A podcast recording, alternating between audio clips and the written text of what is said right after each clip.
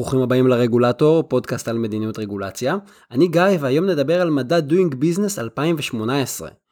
מדד Doing Business של הבנק העולמי הוא משמש כדי להעריך את איכות הסביבה העסקית של מדינות שונות.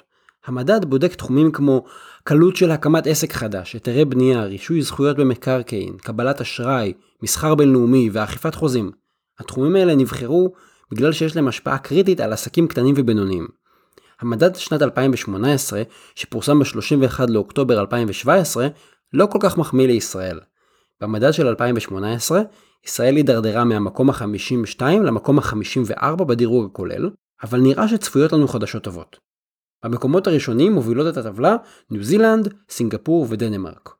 הודו קפצה ממקום 130 למקום 100, תאילנד קפצה ממקום 46 למקום 23, וקוסובו ממקום 60 למקום 40. נתחיל בשאלה למה המדד הזה בכלל חשוב. שורה של מחקרים בדקו את ההשפעה של המדד. אחד מהם מצא של קפיצה של שני מקומות בדירוג, שיפור של אחוז אחד בקרבה למקום הראשון, מגדיל השפעות זרות באותה מדינה של 250 עד 500 מיליון דולר בשנה. לפי אותו מחקר, אם מדינת ישראל תעלה ממקום 54 למקום 44, יזרמו לישראל השקעות בהיקף של 10 מיליארד שקל בשנה. זה המון כסף. יש הסכמה שדירוג גבוה במדד שווה הרבה כסף. לא ברור אם זה בגלל שדירוג גבוה מעיד על כך שעסקים ומשקיעים באים לאותן מדינות, או שדירוג גבוה מאותת לעסקים ומשקיעים לאן ללכת. במילים אחרות, לא ברור אם המדד הוא הסיבה או התוצאה. אבל אין מחלוקת שכדאי מאוד להיות כמה שיותר גבוה במדד הזה. גיאורגיה כמשל.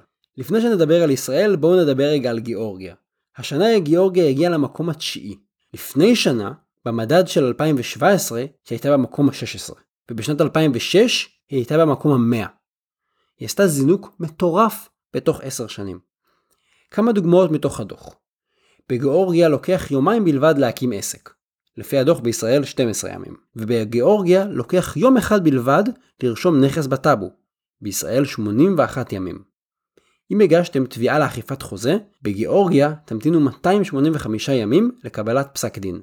בישראל 975.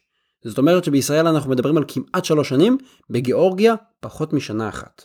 גיאורגיה לא הגיעה למקום התשיעי במקרה. מאז 2003 היא השלימה 47 רפורמות עומק שמטרתן שיפור הסביבה העסקית. כל רפורמה כזו כרוכה בהתגברות על הפחד משינוי, באימוץ של שיטה חדשה, בהתמודדות עם אה, קבוצות לחץ, בלקיחת סיכונים ובמנהלים שהעיזו לקבל החלטות קשות. אז מה קרה לישראל במדד של 2018? במדד של 2018 ישראל ירדה מהמקום ה-52 למקום ה-54. הציון הכללי של ישראל השתפר במעט, אבל יחסית לאחרים הידרדרנו. כמעט כל המדינות זכו בעוד נקודות. כולן עשו איזשהו שיפור, המדד הוא יחסי, כך שאם מדינה עומדת במקום וכולן משתפרות, אז לאורך זמן היא תידרדר בדירוג. וזה מה שקרה לישראל. ישראל השתפרה, אבל היא השתפרה קצת, כשאחרות השתפרו הרבה יותר. מה שחשוב הוא מה שאנחנו עושים עכשיו, היום. יש הרבה נושאים שבהם המדינה מבצעת מהפכות של ממש. אחד מהם הוא רישום נכס מקרקעין, מה שנקרא בעברית הטאבו. זה אחד הפרמטרים הכי טעוני שיפור במדד שלנו, וכשאותם מהלכים יושלמו, הדירוג של ישראל ייראה אחרת לגמרי. ועכשיו לאותיות הקטנות, הסתייגות שלי מהמדד. מדד Doing Business הוא חשוב, אבל הוא גם חלקי. המדד מתייחס לתחומים ספציפיים, והוא לא כולל נושאים רבים כמו מחירי המזון, או יעילות מערכת התחבורה, ואם יש תחבורה ציבורית בכלל. בנוסף, השאלות של המדד מאוד מאוד מוגדרות, ולפעמים מקבלים ציון בצורה טכנית. לכן המדד פשוט יחסית להפעלה, אבל לעיתים הוא לא מציג את התמונה המלאה. כך למשל, אם המדינה עומדת בקריטריון מסוים ב-90%, היא בכלל לא תקבל נקודות על אותו סעיף. זה או כן או לא, זה ממש ממש בינארי. גם אנשי הבנק העולמי מבהירים ש-doing business הוא לא חזות הכל. הוא עוד קריטריון, הוא אינדיקטור, אבל צריך לקחת אותו עם כפית מלח. כדאי להתייחס למדד הזה כאינדיקציה כללית לאיכות הרגולציה במדינה.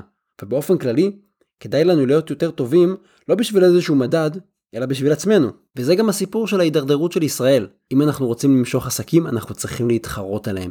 אם אנחנו רוצים שלישראלים ולאזרחים ולתושבים כאן יהיה טוב, אנחנו צריכים לדאוג שיהיה להם טוב, בלי קשר לציון במדד. תודה רבה שהאזנתם לעוד פרק של הרגולטור. כדאי לעשות מנוי באפליקציות השונות, ככה לא תפספסו פרקים. אתם מוזמנים לעקוב אחריי גם בבלוג וגם בפייסבוק. בבלוג תוכלו למצוא לינקים למקורות ולפוסטים בנושא. תודה רבה לסוניק פורמאץ על עריכת הסאונד, התכנים משקפים את דעותיי בלבד.